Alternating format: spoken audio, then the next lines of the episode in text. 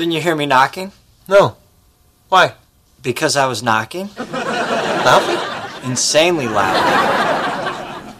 On the door? Yes, on the door. What would I be knocking on? The lawn? Easy. Molly, did you hear him?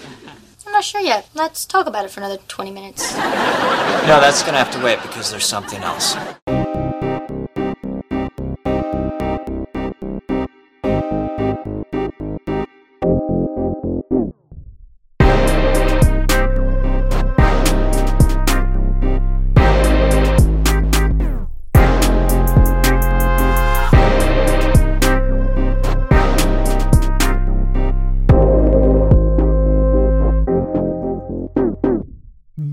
Velkommen til 27. episode af I Kassen Talks. Mit navn er David Bjerre, og det her det er showet, hvor vi laver ting, der ikke er deciderede filmanmeldelser, som vi plejer. Og det her, det er rent faktisk den tredje årlige gennemgang af mine top bottom lister.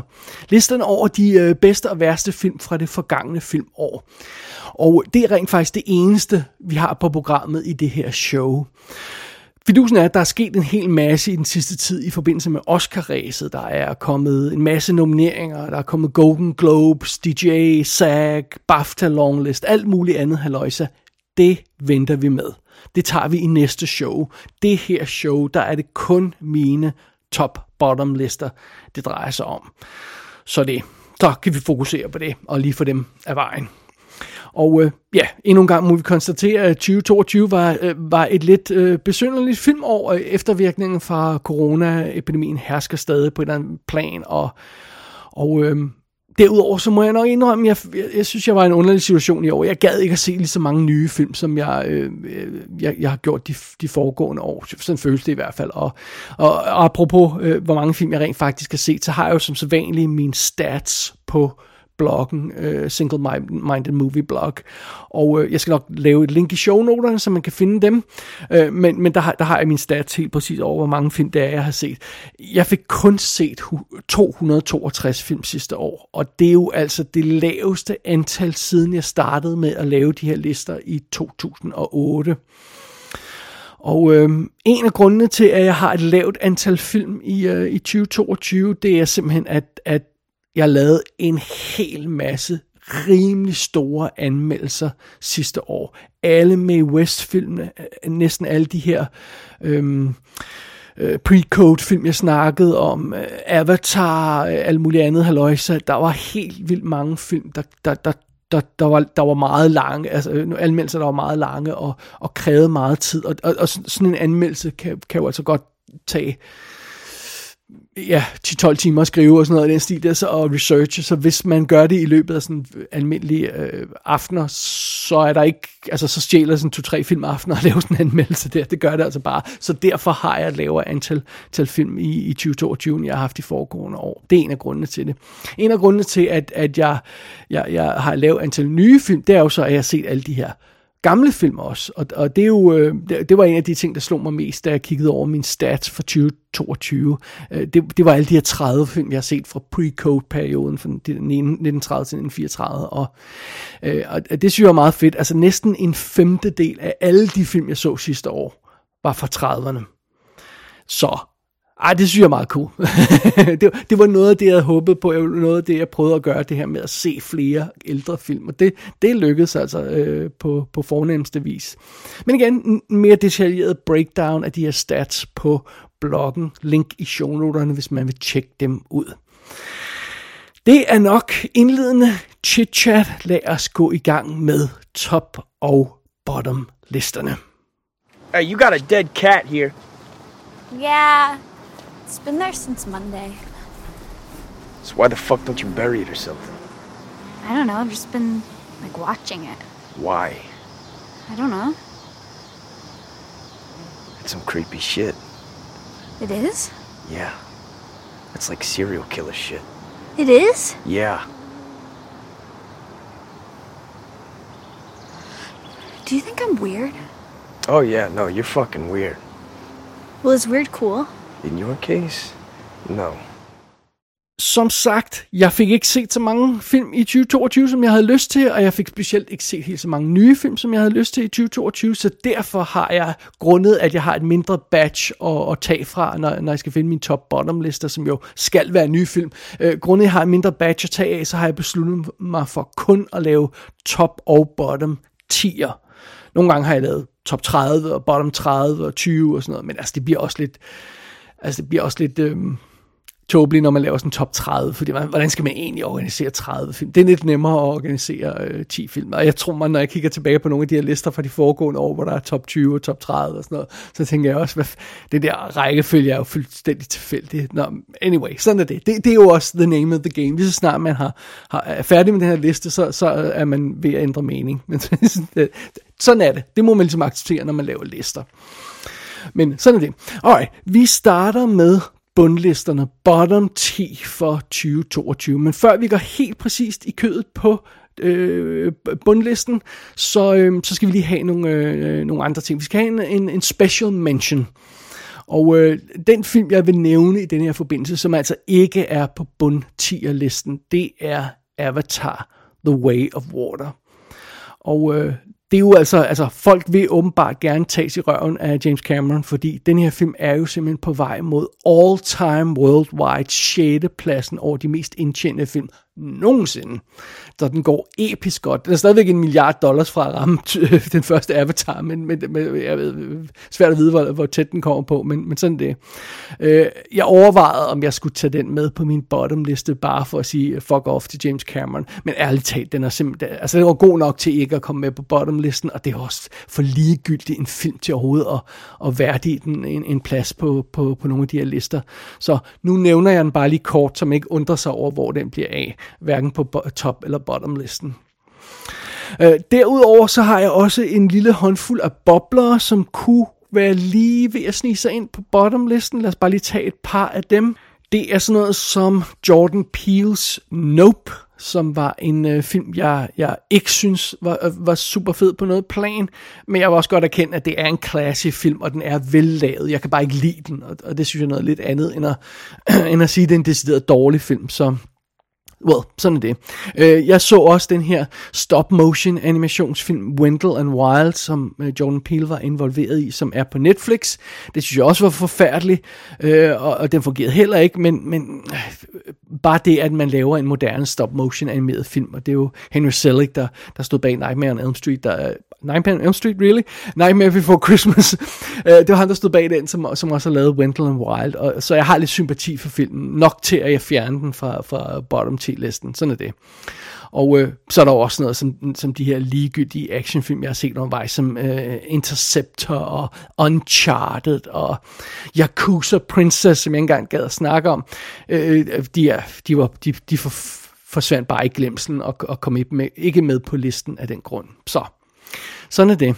Og, øh, men, men, men når de ting nu er sorteret væk, så er jeg altså nået ned på en øh, hardcore bottom 10 liste over de 10 værste filmoplevelser i 2022.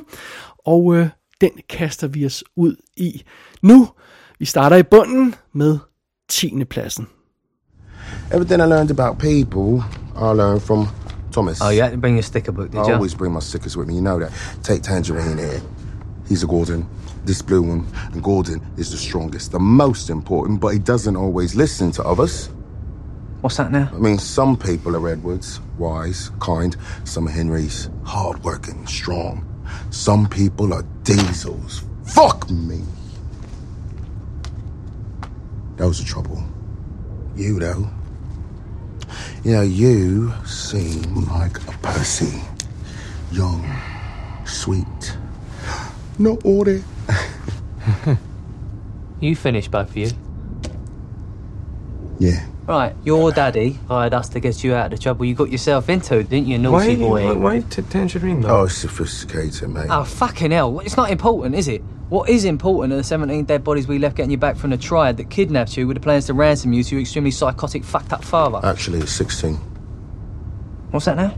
På 10. pladsen over 2022's værste film, der har vi Bullet Train.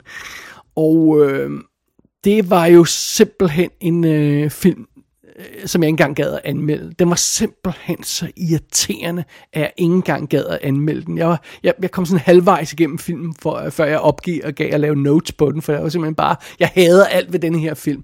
Øh, Brad Pitt har hovedrollen i Bullet Train. Ham elsker jeg normalt. Han, kan- altså, jeg elsker ham næsten i de fleste ting. Jeg kunne ikke udstå ham i den her. Der var også en fed cast i filmen, med sådan noget som den super søde Joey King og øh, Aaron Taylor Johnson, som jeg heller ikke kan stå for. Øh, men altså, øh, jeg, jeg, synes, alle var irriterende. Alle karaktererne var irriterende. Alt irriterede mig ved den her øh, film. Det er sådan en film, der er sådan aggressivt prøver at være åh så cool og åh så sjov. Og det er bare, øh, det, der er ikke noget, der virker i den film. Øh, og, og Bullet Train er også instrueret af David Leitch, der også lavede... øh, øh, øh, arbejdet med på John Wick i tidens morgen, og så er han jo blevet soloinstruktør. Noget af det første, han lavede, det var jo Atomic Blonde, og den har samme øh, Øh, øh, mangel på sjæl, som, som Bullet Train har, og og så lavede David Leitch også noget som Fast and Furious Presents Hobbs and Shaw, som vi også har anmeldt tidligere her i kassen, der heller ikke var særlig fed, så ja, det er bare par for the course for, for ham åbenbart. Det var virkelig ikke en film, jeg, jeg, jeg synes var fremragende, men den gik overraskende godt rundt omkring i verden, og, og, og, og, og sådan det. Men nej, Bullet Train er ikke et hit for mig. Det var min nummer 10 på bottom-listen. Hands! You have 10 seconds to put your gun down. Mace. You have a new partner. You got the last one killed. What are you talking about? You working with the Colombian? The Americans are so stupid. Nine. She was not working with him. Please put the guns down. I would listen to her. And by all means, do. Eight. Seven. We all want the same thing here. No, we don't. Six. Please. Five. Four. Three. Two. One! Come on. Pull the trigger. Kill each other. Listen, I get it. You keep botching each other's ops. I'd be pissed off too, but the only way we were gonna accomplish anything is if we join forces. Are you crazy? The enemy of my enemy is my friend. We have a common enemy. I'm just suggesting you lower the guns long enough for us to sort this out and get on with it. På 9. pladsen over de værste filmoplevelser for 2022, der finder vi The 355, eller 355, eller 355, eller hvad man nu skal kalde den. Under alle omstændigheder, lige meget hvad man kalder den, så er det en mega skuffende film. Jeg havde ellers glædet mig til den her actionfilm, hvor det var øh, fem super seje ladies, eller var det fire, eller hvor mange det nu var, øh, øh som, som, som kunne kick ass og, og, og, og, og kaste sig ud i sådan en super fed spy-historie og sådan noget. Men holy crap!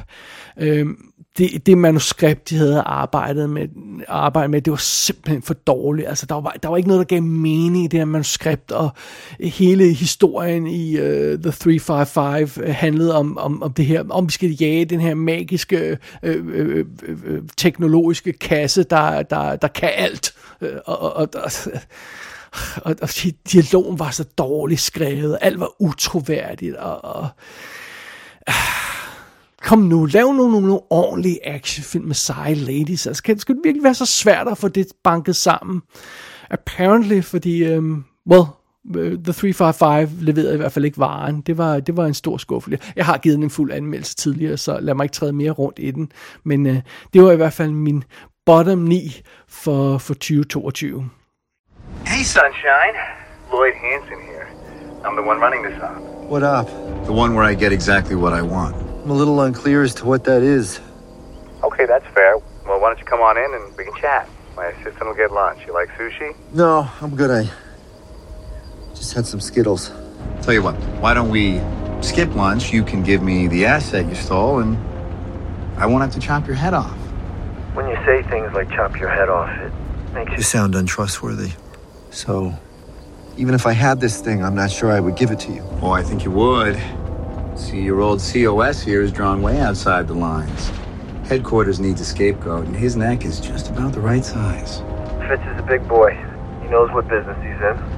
Hey, Lloyd. Yeah. I immediately don't like you. Well, I'm glad we're on the same page.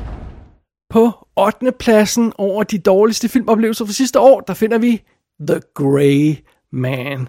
Denne her 200 millioner dollars kæmpe action Netflix film, instrueret af, af Russo-brødrene, som jo, som jo lavede uh, Avengers øh, uh, crabbet der, og sådan noget. Altså, uh, det, det, det, var, det var utroligt, mm, så meget den her film har, har, har, har, har ligget lige til højre benet, og så kan de alligevel ikke finde ud af at sparke den i mål. Altså, altså nærmest med lukkede øjne burde man da kunne lave en bedre film for, for 200 millioner dollars. Øh, Øh, og, og igen, jeg elsker Ryan Gosling spiller hovedrollen, men, men han, han brænder slet ikke igennem her. Det, det, er en virkelig, det er en virkelig svag film, øh, The Grey Man, og, og det er sådan en film, der starter dårligt, og så bliver den stille og roligt dårligere og dårligere. Jeg gjorde blandt andet det i min anmeldelse, da jeg, da jeg snakkede her om den her kasse med, at pillede hele starten fra hinanden og forklarede, hvorfor den ikke virkede, og sådan noget. Øh, og, og som jeg også nævnte i den anmeldelse, det var, det var virkelig sådan en film, hvor jeg, hvor jeg sad til sidst og bare råbte af den. Det, det, det er simpelthen ikke i orden. Det her, det er super ligegyldig run-of-the-mill, direct-to-video, medium metervarer. Altså det, det er, der er intet original i The Grey Man.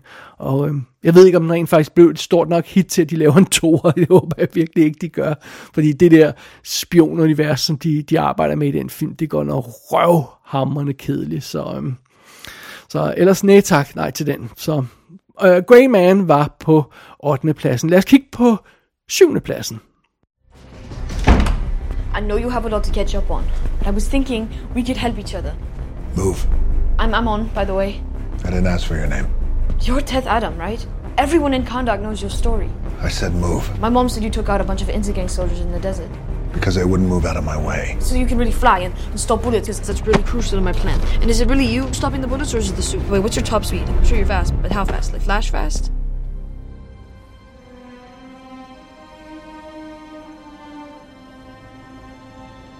Wait, did you really not have mirrors back then? Wow, I guess a lot does change in 5,000 years. Jamen dog, det er jo endnu en film, som jeg ikke har givet at anmelde på, vi har her på syvende pladsen over øh, årets dårligste film sidste år. Black Adam. Og øh, normalt så er jeg jo til, øh, til DC-universet mere, end jeg er til Marvel-filmene. Men denne her DC-film, den var altså lige så dræbende og drænende, som, som de fleste Marvel-film er. Røvsyg og fuldstændig charme forladt film. Øh, næsten i hvert fald, fordi det, der er trods alt den, den, den fuldstændig vidunderlige øh, Sarah Shahi i, øh, i, en, af- øh, i en overraskende øh, stor hovedrolle i Black Adam. Hun er fantastisk. Hende kan jeg slet, slet ikke stå for, hverken i virkeligheden eller på film. Øh, hun er virkelig, virkelig god, men, men, øh, men, øh, men det nytter altså ikke noget, når The Rock har hovedrollen, og og, og brager ind og, og, og, suger al energien ud af enhver scene, han er med i. Fuck, det var en kedelig film. Og det slog mig lige, da jeg så kiggede ned over Rocks CV. Hvornår har han sidst lavet en god film? Like sådan en rigtig god film? Altså, øh, altså skal vi helt tilbage til 2010 med Faster? Og, og, og har The Rock egentlig lavet noget, der sådan er en rigtig kæmpestor god film? Fordi Faster er bare en B-actionfilm, men, men jeg kunne godt lide den. Altså, kan, kan det virkelig passe, at han aldrig har lavet en god film, The Rock, egentlig? I, I don't know. Øh, altså sådan, hvor han, altså han er i centrum sådan for, for, for alvor, altså, fordi der er selvfølgelig Fast Five og sådan noget, nogle af de her, eller Fast and Furious film, hvor, hvor, hvor han var meget sjov i, men har han, har han virkelig bare kørt på charmen The Rock i de sidste 20 år eller sådan noget? Og, øh, fordi jeg må indrømme, min, min, min, min tålmodighed med ham er simpelthen ved at slippe op. Jeg, jeg, jeg, jeg, jeg er virkelig nået til et punkt, hvor jeg, hvor jeg skal slæbes til at se en The Rock-film. Og det er jo selvfølgelig også takket være Jungle Cruise og Red Notice og, og så den her Black Adam, der bare alle sammen har været skuffet. skuffet. Så øh, han skal virkelig tage sig sammen nu, tror jeg. Fordi ellers venter Steven Seagal-territoriet, low-budget-territoriet et eller andet sted ude i horisonten. Så sådan det. Det var på syvende pladsen, der havde vi Black Adam. På sjette pladsen over årets dårligste film, der finder vi en dansk film. Hallo? Klarer du dig? Prøv at høre, jeg har brug for en, der kan beskrive hver af pigerne, vi får ud. Og så skriv det ned. Og så løb over på teater med sædlen og giv det til damen ind i teateret, så hun kan fortælle forældrene, hvem det er, vi har fået ud. Kan du klare det? Hvad med den der? Kan du skrive på den her? Kan du det? Godt. Se hende der. Kan du se hende? Lyst hår, grøn kjole, gule strømper. Cirka 8 år, det skriver du ned, ikke? Vi kører på Frederiksberg Hospital, det skriver du også ned. Hvis de kan snakke, så spørger du, hvad de hedder, og skriver det ned. Bagefter over med sædlen. Forstår du det? Så går min dreng. Afsted. Kom. Jamen, der var ingen vej uden om. Skyggen i mit øje måtte simpelthen havne på bundlisten for sidste år. Denne her film virkede bare ikke. Jeg har allerede givet den en grundig anmeldelse, og jeg har ovenkøbet snakket mere om den i forbindelse med et i kassen show, hvor jeg anmeldte den her lille dokumentar, Angrebet på Shellhuset, som var meget mere fremragende end selve filmen. Øh, så, så lad mig bare konstatere, at, at øh, Ole Borgendal, han må simpelthen gerne stoppe det nu. Altså han må, altså, han, han må simpelthen holde op med at opføre sig, som han gør. han lytter åbenbart ikke til nogen folk, og, Øh, og, øh, der er mange ondsindede rygter om, hvordan han opfører sig, på, når han laver film, og, og det skal han bare holde op med. Øh, og, og, og øh, han, skal, han, skal, han skal bare simpelthen til at, at tage hovedet og røven og være en bedre instruktør. Og, og, og, og jeg frygter virkelig for hans næste film, fordi det er så åbenbart Nattevagten 2, eller Nattevagten Dæmoner går i arv, som den åbenbart hedder, som skulle komme i slutningen af 2023.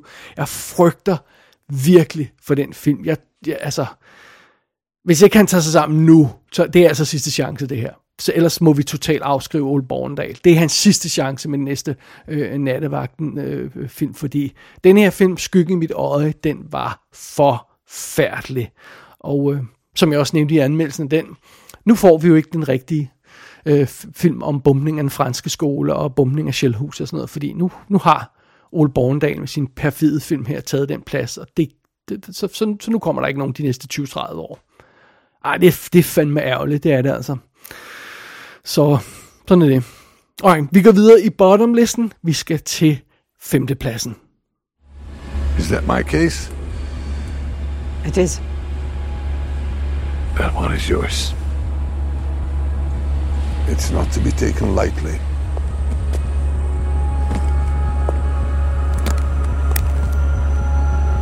In fact, I was kind of hoping he would show up himself. Well, that's the thing about Mr. Voigt. He never does anything he can get someone else to do for him.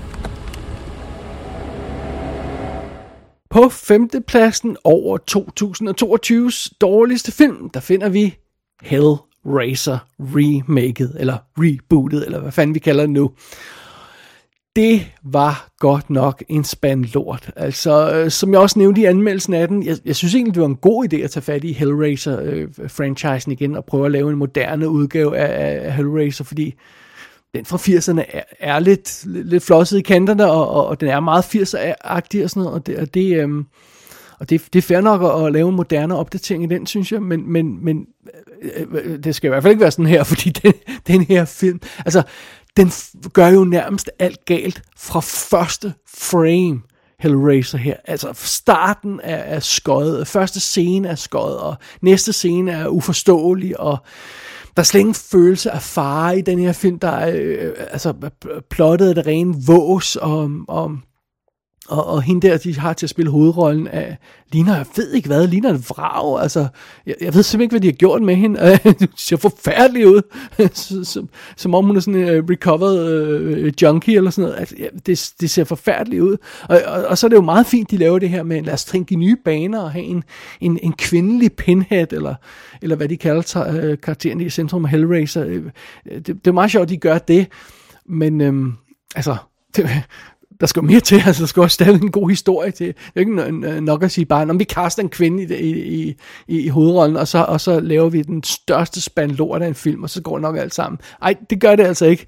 Så, så Hellraiser øh, anno 2022 var, var, var forfærdelig.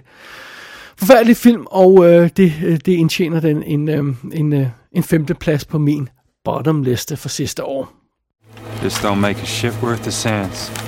We've been following that contour for an hour. Now we're in the same spot.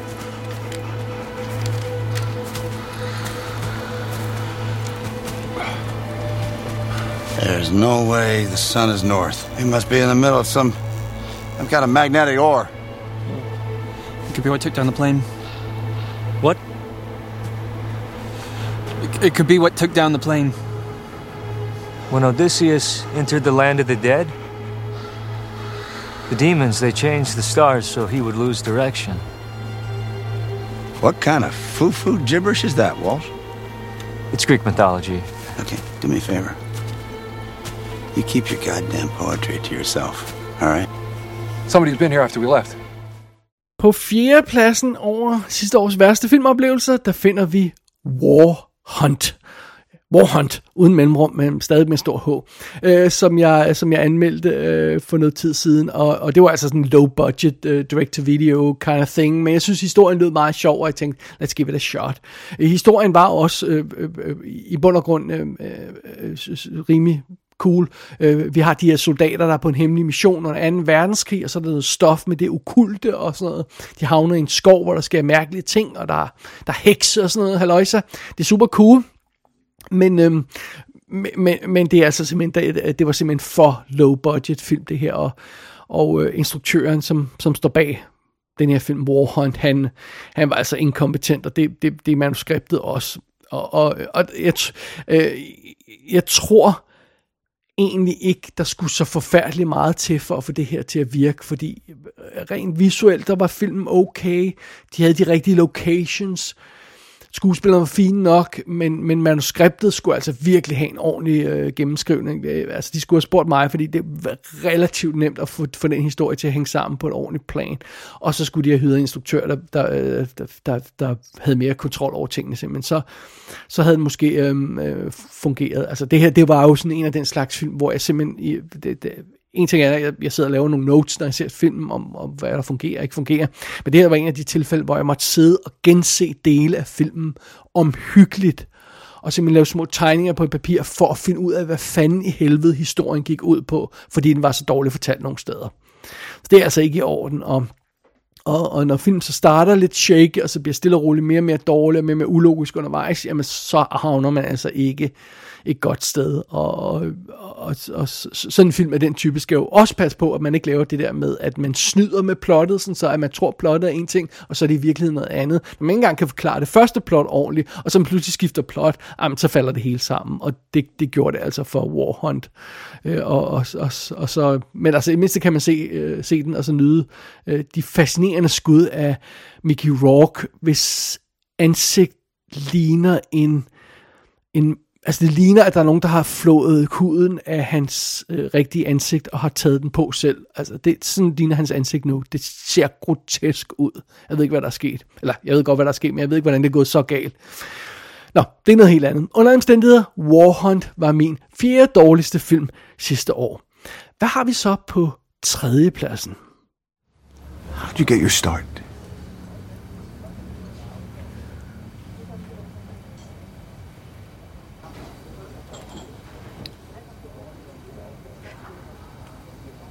What start? In movies. In acting.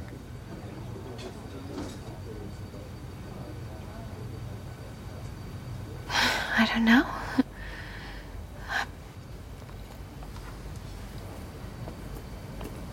I.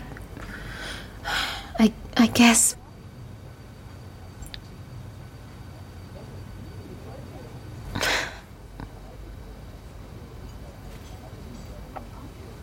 I guess I was discovered. Oh, discovered. How? Up.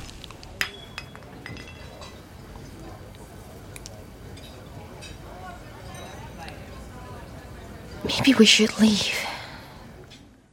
Nu er vi simpelthen inde i top 3 af de dårligste, så bottom 3, altså, eller hvad vi nu kalder det. Under omstændigheder, på tredje pladsen, der har vi filmen Blonde. Og øh, nej, Blonde er naturligvis ikke en, en film, der er samme slags dårlig, som for eksempel War Hunt. Øh, øh, den er ikke shitty direct-to-video dårlig. Øh, den, den er dårlig på en anden måde.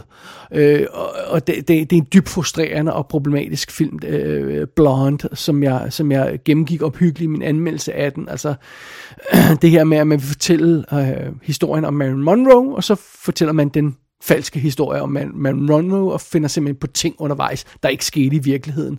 Og, og, og så på en eller anden måde, så, så stjæler man hendes stemme. Øh, man forhindrer hende i at få en stemme efter sin, sin død, fordi man finder bare på det, hun skulle have sagt, som ikke passer. Altså, det, det er en shitty måde at lave film på. Det er en shitty behandling at give hende, øh, som, som allerede har været så meget igennem. Og oven i det, så er det bare en elendig film. Altså, den er dårligt skruet sammen. Den er sådan Øh, sådan, øh, øh, kunstnerisk lavet, sådan, så, hvor det bare er sådan usammenhængende øh, scener, bare klasket sammen, fordi så er det kunst, og, og det, det er ikke godt. Det, altså, Blonde var en virkelig, virkelig, virkelig ringe film. Jeg, jeg, jeg håber stadig, at den bliver øh, fuldstændig udelukket for Oscar-ræset, men jeg frygter, at den måske lige når at komme med øh, på nogle små ting her og der, men det har den ikke fortjent. Det er en forfærdelig film. Det, altså, der er en grund til, at den er på tredjepladsen. Jeg vil aldrig nogensinde se den her film igen, og så er den i øvrigt 50 minutter for lang.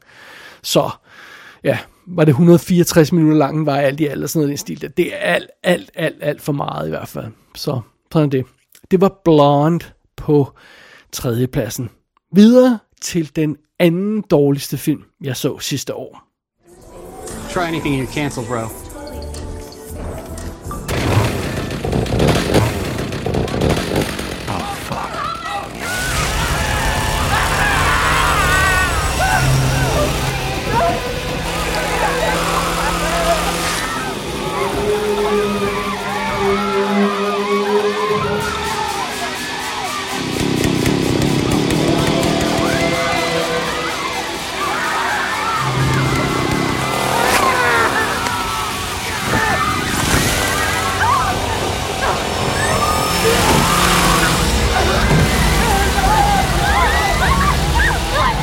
Den anden dårligste film i 2022, ifølge mig i hvert fald, er The Texas Chainsaw Massacre.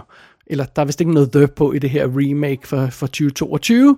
Det var, øh, den kom på Netflix jo, og det var sådan en, det var igen en af de her sådan sequel, reboot kind of things, hvor, hvor, hvor der er sådan lidt det ene og lidt det andet alligevel. Øhm, øhm, lidt øh, ingenting. Altså, jeg, jeg snakkede ganske kort om den i, i Kassen Talks, men det var også en af de film, jeg ikke gad at anmelde, fordi den var simpelthen så fucking irriterende og gennemført elendigt fra start til slut.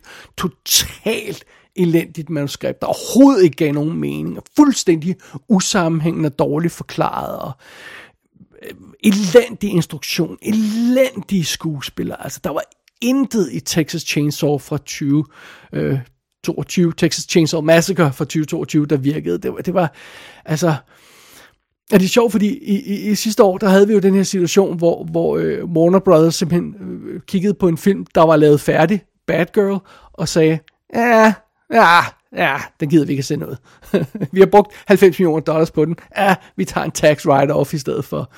Jeg ville virkelig ønske, der var nogen, der havde gjort det med Texas Chainsaw Massacre i stedet for. Hvorfor er det ikke sådan en film, der kan blive ramt af sådan en tax write-off og bare blive lagt på hylden og glemt for evig tid?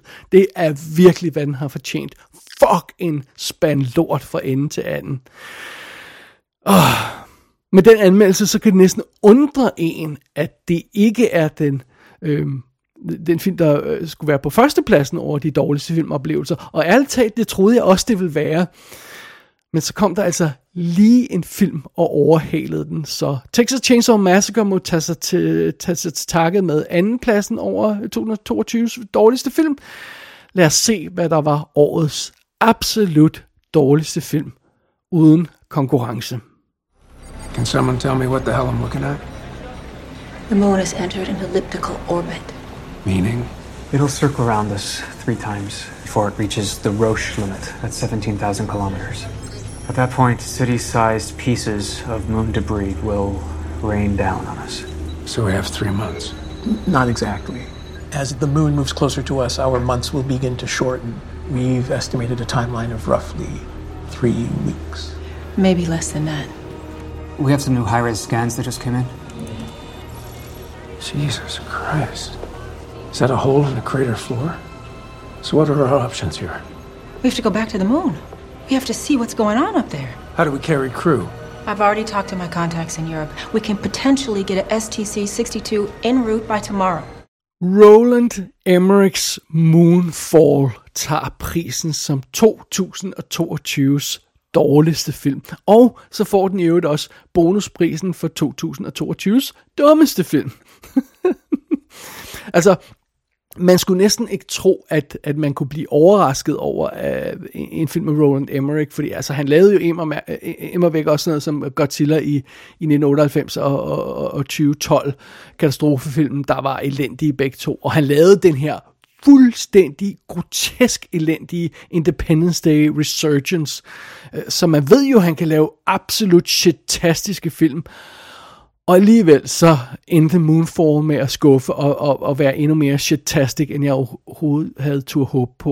Og, og, og det er sjovt, fordi øh, øh, at det ligner jo sådan en... Altså, jeg, jeg vil næsten sammenligne som en, en fan-cut øh, Moonfall, hvor man har taget øh, scener fra de sidste årtiers øh, øh, øh, katastrofefilm og, og Ron Emmerich-film, og så bare øh, Øh, klippet dem sammen, og så slasket noget øh, dårlig CGI ovenpå, og så, og så lavet en film ud af det.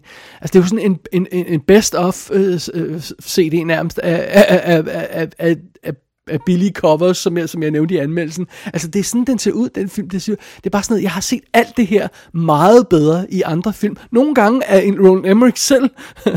så, så, altså, og, og hele finalen i den film er det rene vås, der, der, altså der er bare øh, hvor, hovedrystende vås, hvor man siger, var det det, I arbejdede jer hen mod? Er det virkelig alt, hvad I har i den her øh, Moonfall? Ah, fuck, det var, det var, øh, ej, det, var, det, var, det var en frustrerende film at se. Det var, det var, det var igen sådan en film, man bliver, man bliver virkelig sur på. Så, nu har I 200 millioner, eller meget den var en end mere kost. Kan I virkelig ikke få mere ud af dem end det? Well, det kunne Roland Emmerich i hvert fald ikke i den her omgang. Jeg, jeg kan ikke huske, hvad det er, han er sat til at lave næste gang, men jeg håber altså også virkelig, Roland Emmerich tager sig sammen snart. Han, han, han kan godt gøre det igen. Han kan godt gentage succesen fra, fra Independence Day og, og The Day After Tomorrow, som jeg synes er fremragende. Og han har også lavet små film, der er fede. Øhm, øh, men, øh, men, men nu skal han altså virkelig tage sig sammen, fordi Moonfall var en, well, katastrofe. Så det. Der er derfor, den ender som min dårligste film for 2022. Moonfall, dårligste film, jeg så sidste år. There you go. Oh, Mulai Mucka Hucka Kahuna. Eh, eh, eh, eh, eh. What are you doing with my drill? Drilling holes. What for? So I can get the straws in these coconuts. Want a hit? I suppose this means there's another Gilligan's Island rerun tonight. Yep. Ship set sail for that uncharted desert isle momentarily. I think you're overdoing this whole Gilligan thing. Why? Because I'm making a couple of skipper coladas? What about the bamboo furniture you ordered for your room? Hey, I sent it back. Wasn't even real bamboo. Was that Nogaboo?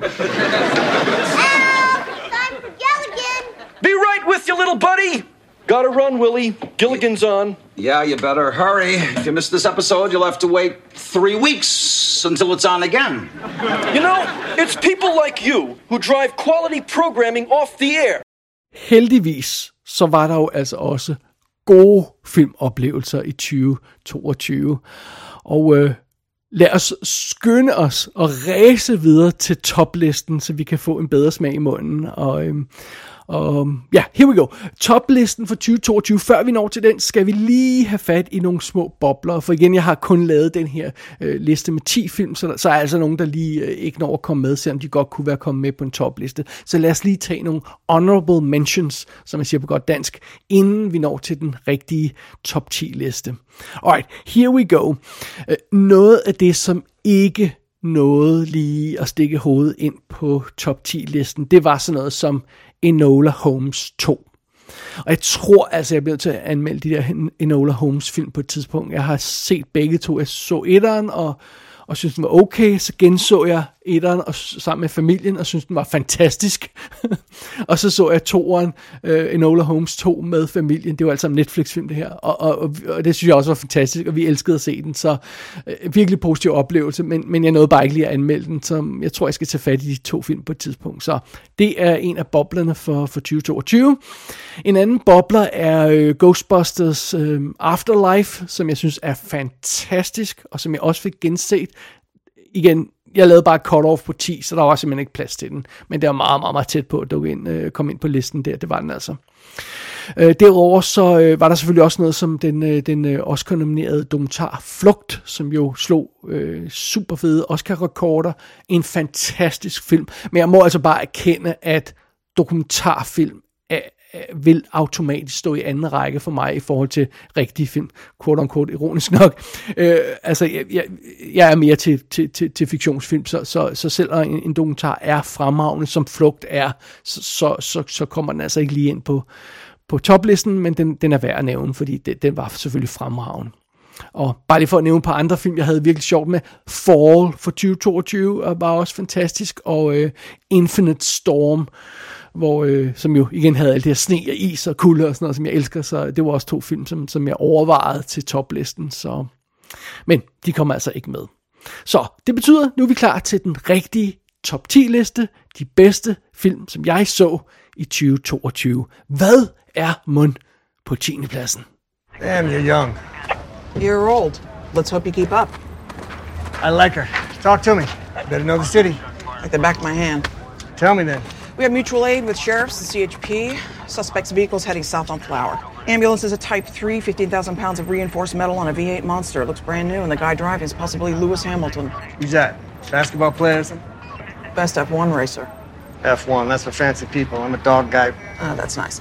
Zaga. It's pronounced Zaga. And due respect, sir, we didn't have time to flirt. Rush hour's in 45 minutes, and Dad's making good moosh tonight.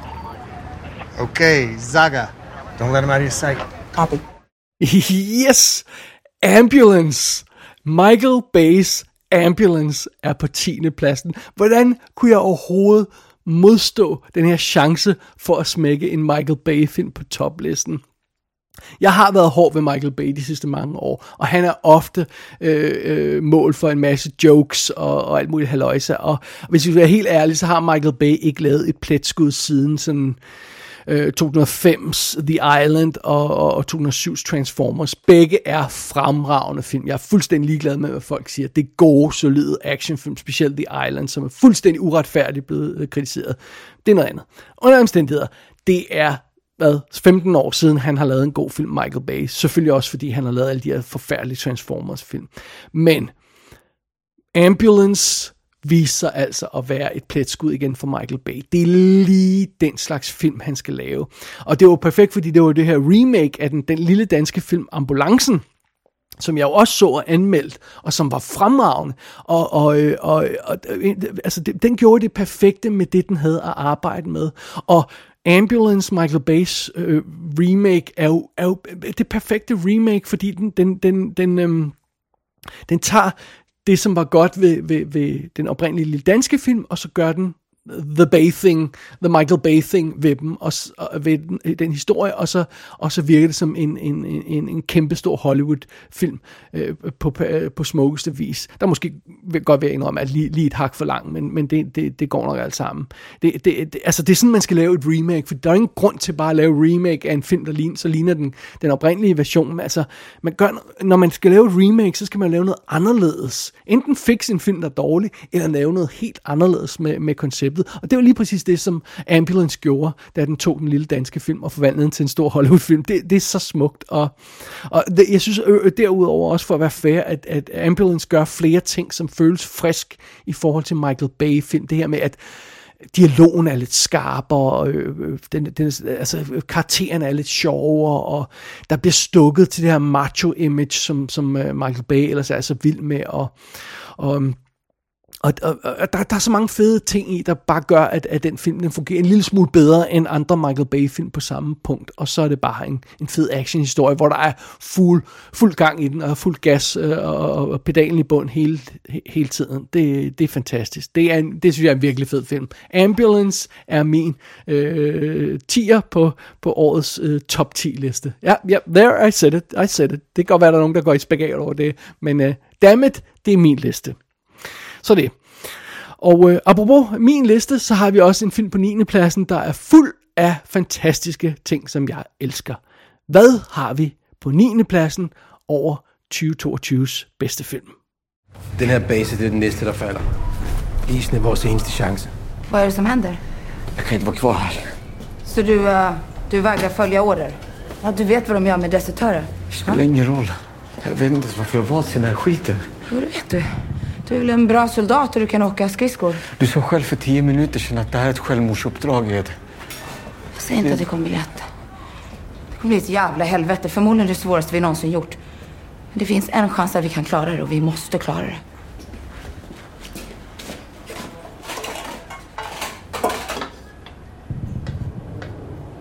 Når det her det er slut, så skal jeg hitte min bror. Han er derude et sted. Og så skal vi hente et tv, som fungerer, og så skal vi se Stanley Cup-finalen. Capitals versus Rangers. Bedste hockeyliga som findes. Hvad skal du? Jamen, det er jo Netflix-filmen Svart Krabba, eller Black Crab, som den jo også hed. Og øh, den har jo alt det, en god Dave-film skal have. vi har det her med en, en hemmelig mission med en deadline, og vi render rundt i den her post-apokalyptiske verden. Der er sne over det hele, og folk render rundt på skøjter og sådan noget. Og så har vi Nomi Rapace i hovedrollen, som er fantastisk, helt udmodståelig. Også var fantastisk i den øh, uh, super fede What Happened to Monday. Øh, og, og, og det her, det er jo sådan, det er jo meget sjovt, fordi øh, Svart Krabber er jo sådan lidt en, en, en slags... Øh, øh, Øh, øh, som jeg også tror, jeg sagde i anmeldelsen, sådan en skandinavisk udgave af Apocalypse Now, hvor vi sådan går ind i en krigszone med den her hemmelige mission, og det bliver værre og værre, og mere og mere tragisk og sådan noget, og, og den har sådan en fed stemning, den her film, der er fedt look, og det er en big budget actionfilm, der er lavet i Skandinavien, og det er jo selvfølgelig noget af det, som Netflix kan, bare finansiere nogle af de her film, og, øh, som ikke ellers vil blive lavet, og, og øh, ja, så igen, vi har Nomi Rapace i hovedrollen, som jeg slet ikke kan stå for, og som er virkelig en, en, en, en intens præstation i hovedrollen, hun leverer. Og jeg har ikke fået genset øh, Svart Krabber endnu, men jeg tænker, at det, det er sådan en film, jeg skal have vist til, til, til min mor og min lillebror, når vi har vores filmaftener, fordi jeg tror, de vil kunne lide den. Så den skal vi have fat i på et tidspunkt. Det, er, det var en, en virkelig fed filmoplevelse, meget begejstret for. Den er ikke kommet på fysisk skiver endnu, ikke engang i Tyskland. Det håber jeg, den gør en dag, eller, eller Frankrig eller sådan noget, hvor det var. Vi fik trods alt What Happened to Monday på, på 4K-skive, men øhm, ja, ikke nogen fysisk skive på svart krabber endnu. Vi må krydse fingre for, at det kommer snart. Alright, det var min 9. plads. Lad os gå videre til 8. pladsen på listen over de bedste film fra sidste år. This kid I picked up from the university can put it together like he says. Our days of struggling may soon be over. We do even half the numbers that Debbie does Dallas, and I'm out of the red for good. Hell, let's make a picture a week then. Patience, darling. I've been being patient my whole life. Well, that's the thing about being patient. I need to be famous, Wayne. Mm-hmm. I'm ready for the high life. I'm sick and tired of never getting what I want. Look, you help me keep those jokers in line out there. I'll make sure you get everything your heart desires. You better have. I won't worry no more, Wayne. I deserve nice things. I have cosmopolitan taste. Don't I know it? I mean it. I want the whole world to know my name. Like Linda Carter or some shit. Hey, everyone with a pulse is gonna lust after a piece of Maxine Minx once they see what you can do. You know why? Why? Because you got that X Factor. Fucking A-Rap. På 8. pladsen over top 10 for 2022, der finder vi en af årets store overraskelser. X fra Ty West. Og øh, selvom han øh, altså virkelig skulle have nogle slag for, at, for, for ikke bare en, en et års titel, en et bogstavstitel. For fanden i helvede, hvordan skal man kunne søge på det nogle steder? Det er fucking irriterende.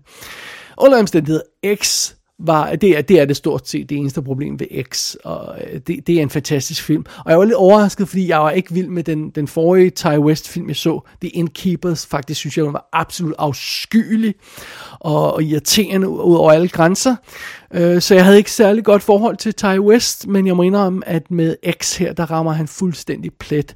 Det her med, at han tager den her idé om den, øh, et filmhold, der skal lave sådan en sleazy pornofilm, og så leger de sig ind på en gård eller et sted, og det er selvfølgelig det forkerte sted på det forkerte tidspunkt, og, øh, og så stille og roligt, så mens vi har det her virkelig solide personlige drama, så, så bobler horror-historien nede under, og så pludselig så går det amok, og at folk bliver slagtet, og, og, og, og finalen er fuld af blod og, og forfærdeligheder, og det, det fungerede virkelig, virkelig godt. godt. Og, og, og det her, det er altså en film, jeg har genset siden, og jeg kan bekræfte, at den, den, den virker stadig ved gensyn, selvom man ved, hvor den er på vej hen. Og jeg, jeg tror, det er sådan en film, jeg kommer til at se gen, gense et par gange, fordi jeg synes, den er virkelig, virkelig fremragende. X. Øh, vi så selvfølgelig også øh, i, i, i forbindelse med X, så vi jo det her, den her øh, prequel-film Pearl, som blev lavet sammen med X, back to back med X. Den virkede ikke, så, så det var lidt smule synd, det er jeg lidt ked af. Og, øh, og der kommer selvfølgelig også en efterfølger, som vi snakkede om, Maxine, som øh, burde komme i 2023 her, øh, og, og jeg håber, den, den, øh, den, den, den, den er tilbage og har noget fat i noget af det, som X har fat i, for det virkede virkelig godt. Men det får vi chancen til at se senere på året. Alright, men øh, ja, det var i hvert fald endnu en god filmoplevelse her på toplisten. Vi er jo altså i toppen af poppen nu på den her liste, så, så lad os se, hvor det bærer hen af. Vi skal videre til syvende pladsen over de bedste filmoplevelser sidste år. Yeah. Just careful where you step. Yeah, I know. I just brought a You making what? A documentary. Oh, it's like It's a like- movie, but nobody has any lines, and nobody even knows what it is while they're making it. Mm, No? that's sort of a way to put it. Yeah. No, I just am making a little video portrait. About Marcel? Yeah. A document, a film? Uh, yeah. It's like the truth, kind of. It's a movie. And it's the truth about Marcel? I mean, I hope so. I guess you could really spin it and make me look like a total. På syvende pladsen finder vi Marcel the Shell with Shoes On. Holy fuck, det her, det er den mest nuser film, man overhovedet kommer til at se. Ah, Jamen, altså, en, altså, en perfekt film, der var ligesom det skulle være. Øh, den her, altså vi snakker om den her stop motion animerede figur, Marcel, der, der er en lille konkylie med, med små øjne og fødder på, og ja, sko på i sagens natur, som titlen siger. Og øh, ja, vi, vi mødte ham første gang på de her YouTube-videoer, og, øh, som var super søde, og så, så besluttede man så- sig for at lave en spillefilm over det, og utrolig nok så holder konceptet, sådan som det er præsenteret her, rent faktisk som spillefilm, at de formår at få det her fra nogle to-tre minutter lange kortfilm til at fungere som spillefilm, øh, takket være den søde historie, de, de vælger at fortælle i, i, øh, i, i spillefilm her. Men altså, det, det, det, det er virkelig en sød lille film, og øhm, øh, altså sådan en, en, en, en, en, en hjerteskærende lille historie, men som også er fuld af håb og, og dejlige ting og sådan noget, og det er sådan en, man, man virkelig bør ender med at blive godt humør af, at sidde shell with shoes on. Jeg kan slet ikke stå for den her film. Og øh, apparently så var der en stor kontrovers, fordi oprindeligt så rulede Oscar-akademiet, at det her ikke er en animeret film, selvom hovedfiguren Marcel the Shell, han altså er stop motion animeret, og alle de scener, han er med i, er stop motion animeret. Men rent faktisk så blev der øh, indlagt en protest fra, fra instruktøren øh, Dean Fleischer Camp og, øh, og, og, og, og produktionen øh, på, på filmen her. Øh, så de fik rent faktisk øh, øh, ændret den beslutning, så, så øh, Marcel the Shell kan være med i ræset om at blive Oscar-nomineret til bedste animeret spillefilm. Og jeg håber virkelig, den kommer med. Jeg tror ikke, den vinder, men jeg vil bare gerne have, at den kommer med og bliver nomineret. Det vil være en virkelig god ting. Det er en fremragende og dybt sød lille film. Jeg har desværre ikke fået den på fysisk skive endnu, fordi øh, indtil videre er den kun kommet som en øhm, web, webshop exclusive ting. Øh, A24, der har distribueret har deres egen lille webshop, og de har nogle ting, der er exclusive på deres site. Og de har blandt andet 4K-udgaven af Marcel the Shell. Men det, jeg synes godt nok, det var lidt for dyrt at importere med, med alt, hvad, hvad det så kommer af moms og skatter og alt sådan noget der, og fragt. Så jeg håber, den kommer et andet sted, fordi den vil jeg meget gerne have stående på hylden. Det gør den altså desværre ikke endnu. Og well, det var syvende pladsen på listen over de bedste film fra sidste år. Videre til 6. pladsen. A for apple. Kagishi. Namge. Apple semidi shindeila. Oh, good. B for ball. Ball kagishi. Mm, kencho. Ball semidi gachimo. Ball semidi ntenigi ila. Oh, good. C for car. Car, car, car. Tema, car semidi gachimo. Car semidi mishila. 미셰야. Mishila. 채석이 car 같이 있는 미셰? Mishila. 책이 그리 나면 뭐 tombo. Matola. 야, 속이 뚜까. Lasla. Ja. C for cow. Jamen, hvad er nu det? Hvad er det for øh, en, en mærkelig film at have på den her 6. plads? Jamen, det er jo simpelthen øh, Bhutans første Oscar-nominerede film i bedste internationale filmkategorien. Øh, Lunana af Jack in the Classroom, som den altså åbenbart hedder på originaltitel. Øh, sådan det. Den er simpelthen havnet på min 6. plads. Øhm, det, det, det er jo altså, øh, der var en masse snak om den, netop fordi det er Bhutans første film, der havnede i Oscar-ræset på den her måde, og, og øh, og det var derfor, jeg tænkte, men nu, nu sætter man ned og ser den, altså hvor, hvor slemt kan det være? og øh, jeg blev dybt overrasket, for det er en, øh, overrasket over den her film, fordi det er en virkelig charmerende og virkelig rørende film. Altså kort fortalt, hvis man ikke har hørt min anmeldelse af den, så handler øh, Lunana jo simpelthen om en, øh, en skolelærer, eller en lærer, der, der, der finder ud af, at han ikke vil være lærer alligevel, men fordi han har indgået gået en kontrakt med regeringen, som man gør, når man skal være lærer. Man får uddannelsen, til, øh, og så skal man betale tilbage ved at undervise. Øh, netop fordi han ikke kommer til at opfylde den kontrakt der, så, så bliver han straffet. Og straffen er, at han bliver sendt til den mest afsidesliggende skole, der overhovedet er i Bhutan. Øh, og adskillige dages rejse fra, fra, øh, fra, fra, fra øh, nærmeste øh, bus stop. Og, øh, og, og når han så kommer til den skole på det her afsidesliggende sted, så finder han jo altså nogle, nogle, øh, et, et samfund, nogle folk, der dybt, dybt øh, taknemmelig over, at han kommer og underviser dem, og, og, og behandler ham simpelthen som en, en stjerne, og, og pludselig så begynder han at ændre sin, sin, sin opfattelse over, hvad det er, der han egentlig laver der, og sådan noget, og det, altså det, det er virkelig, virkelig en sød film, og, og stemningen er, er super ægte og ærlig, og, og, øhm, og, og det, det her med den nærmest øh, Altså, den ligner ikke en dokumentar, men den har ægtheden af en dokumentar, den her film. Og, og, og det er jo selvfølgelig også, fordi den er skudt on location, og den er skudt med amatørskuespillere, der bor på stedet.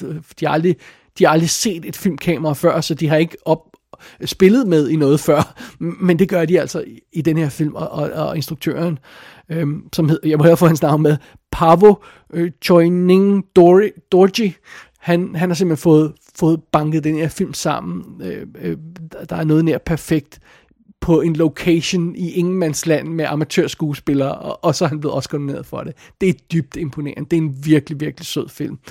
Og øh, jeg, jeg, tror, jeg har ikke fået fat i, i, i Blu-ray-udgaven nu. Jeg håber, der kommer en dag med, med engelske undertekster. Det, det er der vist ikke endnu, men det er også virkelig, virkelig en sød film. Lunana og Jack in the Classroom er min 6. bedste film for 2022. Videre til femtepladsen. To the naked eye, a suit appears to consist of two parts a jacket and trousers. But those two seemingly solid parts are composed of four different fabrics cotton, silk, mohair, and wool. And those four fabrics are cut into 38 separate pieces. The process of size and forming to join in those pieces requires no fewer than 228 steps. Ah, ja, men her på femtepladsen, der finder vi The Outfit. En lille perle, jeg slet ikke kunne stå for. Jeg har allerede scoret 4K-udgaven af den her film på fysisk skiven, står på hylden, og jeg har allerede genset filmen, og jeg kan bekræfte, at den fungerer øh, også anden gang. Det er, jo, det er jo nogle gange med de her, de her film, der er lidt afhængige af nogle overraskelser og sådan nogle overraskelsesmomenter. Det er jo ikke altid, de virker anden gang. Det gør den her i hvert fald. Uh, The Outfit er jo bare den her simple lille historie, der udspiller sig på en location blandt et håndfuld karakterer. Det kunne næsten være et teaterstykke. Og, uh, og, og så er det bare, at vi følger historien om den her øh, øh, skrædder, der simpelthen laver, laver skræddersyet jakkesæt og, og, og blandet øh, arbejder for mafiaens folk, fordi det er de eneste folk, der har råd til at købe de her fine jakkesæt, og, og, øh, og så er det, man, man tror, det handler bare om det, og så viser det sig, at pludselig han bliver involveret i det her gangsterbusiness, den her stakkels øh, skrædder, og så, ja, så sker der nogle andre overraskende ting. Jeg skal ikke afsløre noget her, men, men det er en fremragende lille twisty film, og Mark Rylance er jo fantastisk i hovedrollen, som, øh, som den her skrædder, som, som, som, han vil ikke kaldes en tailor, han vil kaldes en cutter, fordi han er simpelthen ham, der, der, der, der, der klipper og syr de her jakkesæt øh, med sine egne hænder, og det, det hedder en cutter åbenbart. Så, øhm, så det, det, er, altså det er så classy en lille film, og, og, og super fed film, og, og, og, og jeg, jeg kan slet ikke stå for det. Jeg, jeg kan slet ikke stå for film, der arbejder med så simpelt et koncept, og, og location og sådan noget, og så alligevel får det til at blive sådan en, en, en rimelig avanceret lille thriller-historie. Love it, love it. Jeg elskede The Outfit, og øh, det var derfor, den havnede på femtepladsen. Videre til fjerdepladsen øh, på listen over de bedste film fra 2022. Sofia? Det er Berit. Hører du meg? Jeg hører deg. Jeg har William Lie her. Dere er på høyttaler. Hør nå. Det som har skjedd, er at en plattform har gått ned. Sannsynligvis pga. lokal innsynkning. Vi har jo hatt noen av dem i Nordsjøen. Var ikke ekkofisk bare sånn et par centimeter i året? Men denne gangen så har eh, den innsynkningen skjedd rett Under en eh, plattformsokkel. Så da har vi sendt dere noen tegninger. Har dere fått dem? De er mottatt, ja. Ja. Kan dere navigere etter de tegningene? ja. Det spørs litt hva vi ser etter. Det vi ser etter er mennesker som vi savner. Når en så stor konstruksjon går ned så fort, Så regner vi med at det er luftlommer der. Så da må vi finne ut om det er noen i live. Så øh, vi skal lete etter mennesker? det er helt riktig. Så håper jeg at den roboten deres kan komme seg inn i konstruksjonen. For å lete etter overlevende. Jamen, her har vi jo altså Nordsjøen. Endnu en norsk katastrofefilm. Jeg elsker jo altså de her norske katastrofefilm. So good stuff. Jeg har anmeldt adskillige her i kassen, og ja, faktisk alle dem, jeg kunne få fat i. Jeg ved ikke, om der eksisterer nogen, jeg ikke har fået fat i endnu. Hvis der gør det, så må man endelig skrive til mig, og så jeg kan få set dem. Øh, men under omstændigheder, jeg elskede Nordsjøen, og det er altså også en af de film, der nu står i 4K på hylden her, og, og, og ser godt ud, fordi... Øh, fordi det skal, den slags film skal has i 4K. Og det her, det er altså også en af de film, jeg har fået genset. Jeg viste simpelthen Nordsjøen til familien, som jo altså har, også har set alle de andre norske katastrofefilm, jeg har anmeldt her i kassen. Og, øh, og de var også på øh, til den her film, så det er altså ikke mig, der kun er skør. Det, her, det er en fremragende lille film. Altså det, er, det er jo det her med, at vi, vi, vi, vi, vi har en super interessant location i Nordsjøen. Vi er på en, en olieboreplatform, og det, det, det, det er cool, det er en cool location.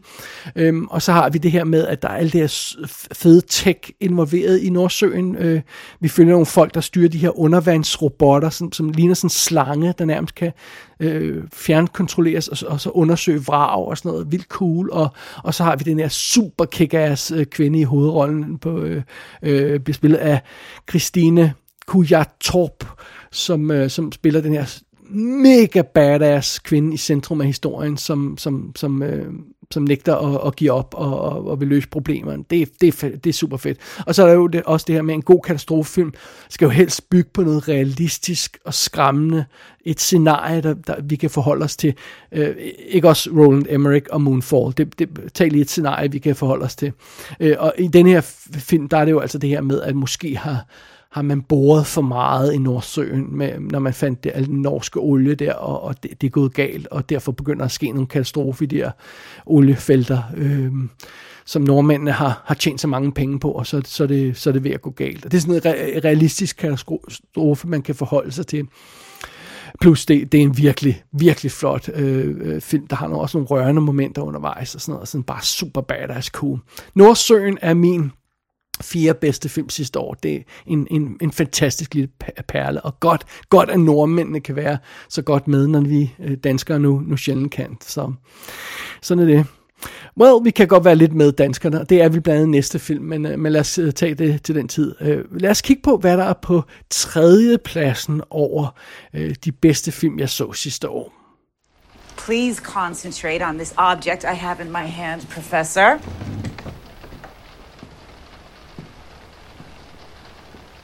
What can you tell me? Wristwatch, leather band, brass, not gold. Uh, oh, old, worn down. Oh, but it's full of meaning. Oh, it wasn't yours originally, was it? You took it, or you stole it, didn't you? Oh, I see an older man. Oh, the boy hates him. Oh, the boy would love to be loved, but he hates that man. He... Oh. Death. Death and the wish of death.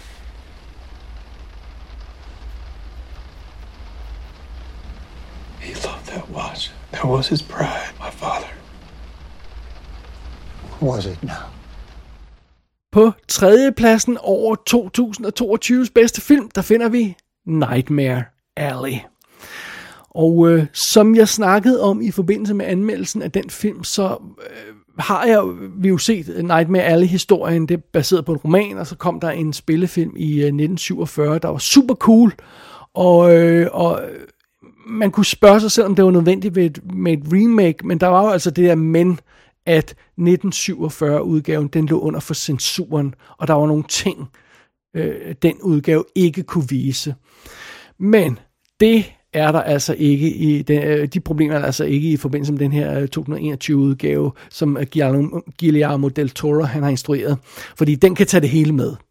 Øh, og, og, og det betyder altså, at det er meget mere grum historie, meget mere dramatisk, meget mere øh, grotesk og gotisk historie, som, øh, som, øh, som Guillermo del Toro har fået lavet her. Nightmare Alley skulle vise sig at være den bedste kombination af hans hans stil og så, øh, og så øh, materiale og sådan noget. Det, det fungerer virkelig godt. Meget bedre end, end, øh, end, end, end, end, end nogle af de andre ting, han har prøvet at eksperimentere med undervejs, uh, Guillermo del Toro. Det her, det her ramte han virkelig plet. Og apropos det danske bidrag, så skal vi også lige have fat i uh, Dan Laustens Oscar-nominerede fotografering til den her film, der er eminent. Og øh, jamen det, det er en super fed udgave, den nye udgave af Nightmare Alley. Og, øhm, og jeg vil sige sådan, man skal se begge udgaver, man skal se begge film, simpelthen, som jeg også snak, snakkede med i anmeldelsen, altså se den gamle, og så se den nye, fordi den bygger videre på den gamle på en fed måde, og, og øh, når man så ser dem i den rækkefølge, så får man også det der chok af den, den lidt svage slutning, som 47-udgaven desværre bliver nødt til at arbejde med på grund af censuren, og så får man den virkelig hardcore sidste scene i, i, i 221-udgaven, der er så benhård. Det er perfection. Så um, stor anbefaling på, på Nightmare Alley. Øh, remaket, eller den nye udgave her, øh, for mig i hvert fald, den er min tredje plads over de bedste film for 2022. Fantastic. He was on his sofa, talking loudly on his phone. I waited. And then we talked about projects, and he suddenly said, I have a jacuzzi in my room. I didn't know what the answer to that was, so I just kept talking. We wrapped up, and he said he'd walk me out, and I thought, well, that went well. It was my first big meeting. He walked behind me down a hallway, and then he said, This is the jacuzzi room. and I looked in, and he pushed me inside. He stripped me, and he was suddenly naked. I left my body in some way, and he raped me. På anden pladsen over de bedste film fra sidste år, der har vi jo altså en film, jeg næsten lige har anmeldt. Så jeg, jeg, jeg, jeg brugte næsten en time på at snakke igennem She Said. Og, øhm, og derfor har jeg ikke så meget at, at, at tilføje her til den her omtale. Øhm, det, det, er jo, det er jo, hvis man ikke lige har hørt den anmeldelse, det er jo historien om de her to journalister, Jodie Cantor og Megan Tui, der skriver den her artikel for New York Times, der ender med at fælde Harvey Weinstein. Øh, She Said handler om deres efterforskning ind i de her kvinders anklager og og, øh, og, og, og, og, og hvordan de endelig fik væltet det øh, ikke ubetydelige læs, der var øh, øh, Harvey Weinstein. Og det er en super fascinerende historie, super øh, realistisk historie, lavet sådan meget low-key, meget sådan øh, øh, interessant måde, i stedet for at gå sådan fuldstændig amok og med skandaler, sexskandaler og conspiracies og alt muligt, så er den holdt på en vir- virkelig sobert niveau, og det var noget af det, jeg synes var så fremragende ved den. Og samtidig med, at den er holdt på et virkelig sobert niveau, så har den altså nogle, nogle meget elegante filmtricks, som man nemt kan overse, hvis man ikke sådan bare, hvis man bare sådan øh, øh, ligger på sofaen og ser filmen. Der er nogle virkelig små, clever momenter undervejs i den her film, rent øh, visuelt og øh, og, og den slags der film, film, med, filmteknisk, om man så må sige. Og det det er noget af det, jeg gennemgår i anmeldelsen. Den skal man tage og lytte til. Jeg ved godt, det er en lang anmeldelse øh, på næsten en time, men jeg gennemgår også hele bogen og, øh, og, og, og relationen til den og sådan noget, så der, så der er masser at snakke om der. Så lad mig, lad mig bare gentage, at jeg håber, at, at, at She Said kommer til at, at blande sig lidt i Oscar-ræset. Det ved vi snart, meget snart. Altså, filmen er, er trods alt ind på øh, AFI's liste over de 10 bedste film for, for sidste år, eller meget, mange der nu er på deres liste, og øhm, øh, øh, She Said er også blevet shortlistet for, for sin fremragende musik, øh, Øh, som, er, som er øh, super fed, og, og den er, øh, film er også at finde på tre øh, BAFTA longlists, altså den er på, på instruktørlisten, adapteret manuskript, og, og Kate, øh, øh undskyld, Karen Mulligan i hovedrollen, øh, som Megan Tui er, er også blevet øh, shortlistet for sin præstation til, til BAFTA, øh, longlistet hedder det, undskyld, øh, for sin præstation i forbindelse med BAFTA'en. Det er ikke sikkert, at den ender med at blive nomineret til, til nogle BAFTA'er, og det er heller ikke sikkert, at den kommer til at blande sig i Oscar-ræset, men jeg håber lidt, den gør det, for jeg synes, det er en super solid film, og en meget vigtig film, og det, det er jo sjældent, en film kan begge dele på den måde der. Det kan She Said, og øh, den er værd at tjekke ud. Det er min anden bedste film for sidste år. Og den opmærksom lytter har formodentlig allerede nu gættet, hvad der er på førstepladsen. Min bedste film for 2022. Men vi, vi skal jo til det. Vi skal jo, øh, vi, vi, vi, skal jo, vi skal jo lige afsløre, hvad det er. Og lad os øh, afsløre, hvad det er, der er på førstepladsen med et lille lydklip. You're all Top Gun graduates. The elite. The best of the best. That was yesterday. The enemy's new fifth generation fighter has leveled the playing field. Details are few, but you can be sure we no longer possess the technological advantage. Success, now more than ever, comes down to the man or woman in the box. Half of you will make the cut. One of you will be named mission leader. The other half will remain in reserve. Your instructor is a Top Gun graduate with real world experience in every mission aspect you will be expected to master. His exploits are legendary, and he's considered to be one of the finest pilots this program has ever produced. What he has to teach you may very well mean the difference between life and death.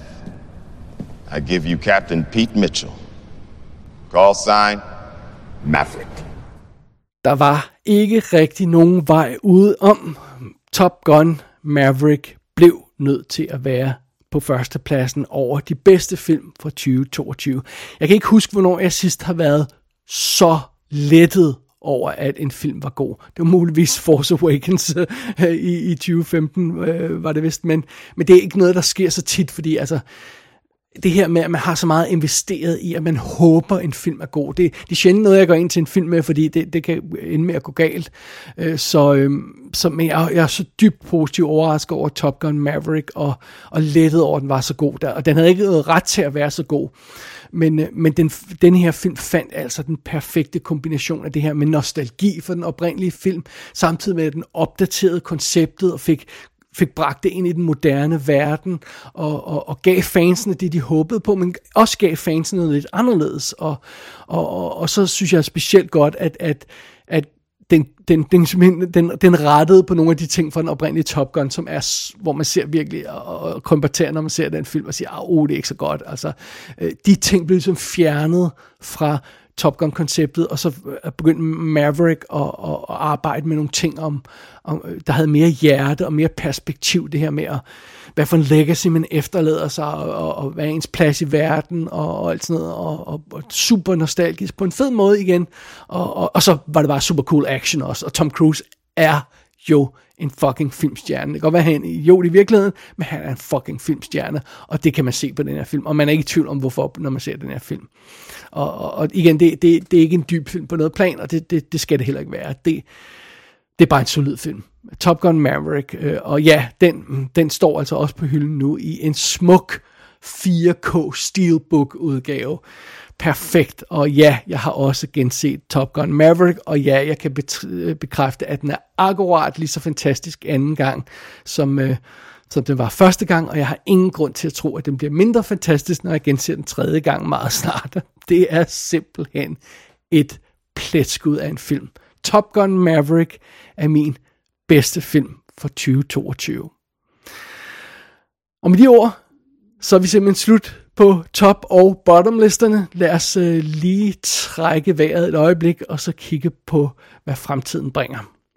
Grandpa Rick, this is so cool. That microphone bit killed. Yeah, I told you it would. That was all scripted? Every moment at the Oscars is. Even that one thing. Haha, look who stole themselves a swag bag. Ah, fucking sprinkles coupon. We're splitting that. Hey, so I was thinking it might be funny to add dinosaurs to the in memoriam. Eh, it feels beneath us. It's funnier that they left and we don't even care. Oh, yeah, they left, but they keep begging for attention. Det lykkedes at få lavet top- og bottomlisterne nu her, eller en, et show omkring dem, og, og heldigvis grundet, at jeg lige skar ned til, øh, til 10 på, på toppen og bunden, så, så nåede vi øh, frem til et show, der er lidt hurtigere og lidt mere øh, let på to, end, end, end det har været nogle af de foregående år. Når man sidder der og snakker 40 film igennem, øh, og, og, og skal spille 40 øh, lydklip frem, så skal det godt gå hen og blive meget, meget, meget langt, meget pludselig. Øh, tælleren her i, i min lille recorder, den siger, vi nærmer os en time, men når jeg får klippet sådan øh, øh, det, det, det, det ekstra væk, og, og jeg får lagt en masse lydklip ind, så ender vi jo nok lidt over en time, men det er stadigvæk en okay længde for sådan en show her. Så sådan er det. Og øh, det, det var jo altså mine bud på årets bedste og værste filmoplevelser. Hvis du har nogen bud, eller nogen, øh, noget at sige i forbindelse med den her, øh, enten året, der gik, eller mine lister her, øh, så send det til mig.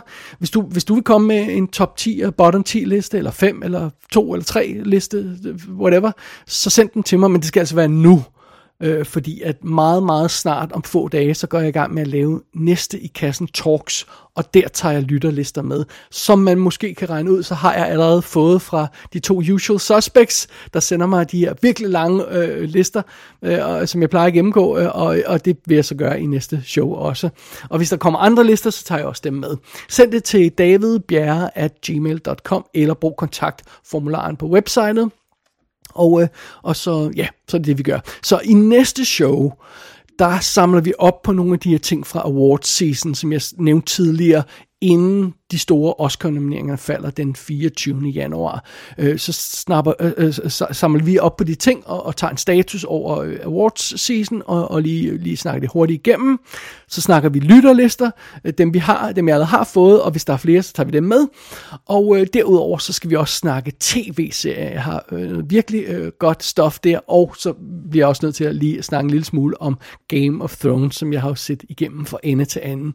Det tager vi også med i næste i kassen Talks. Så det.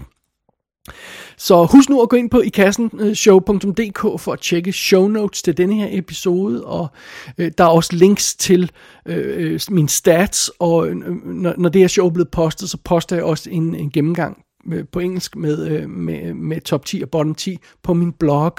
Dem kommer også links til her inden for en overskuelig fremtid. Det, jeg skal lige have tid til at lave det. Og, og, og så kan man ligesom review listerne der, hvis man har lyst til det. Og øh, sådan er det. Og, og på, på, på det her, ind under show notes til den her episode, så har jeg jo selvfølgelig også lydklip til alle de her ting, som, eller liste over de lydklip, jeg har brugt undervejs, hvis man ikke lige kunne gennemskue, hvad det var. Sådan er det. Og igen, som altid, man kan altså også bruge kontaktformularen ind på det site, så man kan sende en besked til mig, hvis man har lyst til det, med ris, ros og forslag til showet. Jeg tager imod det hele. Og øh, tak til den venlige, anonyme person, der sendte mig en, en, en, en, en lille kommentar til She Said-anmeldelsen. Det er super, super værdsat. Øh, tak for det. Jeg går ud fra, at der er en grund til, at personen var anonym, så, så ikke mere sagt om det. Sådan det. Det var det hele for den her omgang. Mit navn er David Bjerre. Du har lyttet til I Kassen Talks, og jeg har kun én ting tilbage at sige. Fuck you! Get the fuck out of here! Fuck you, man! Get the fuck out!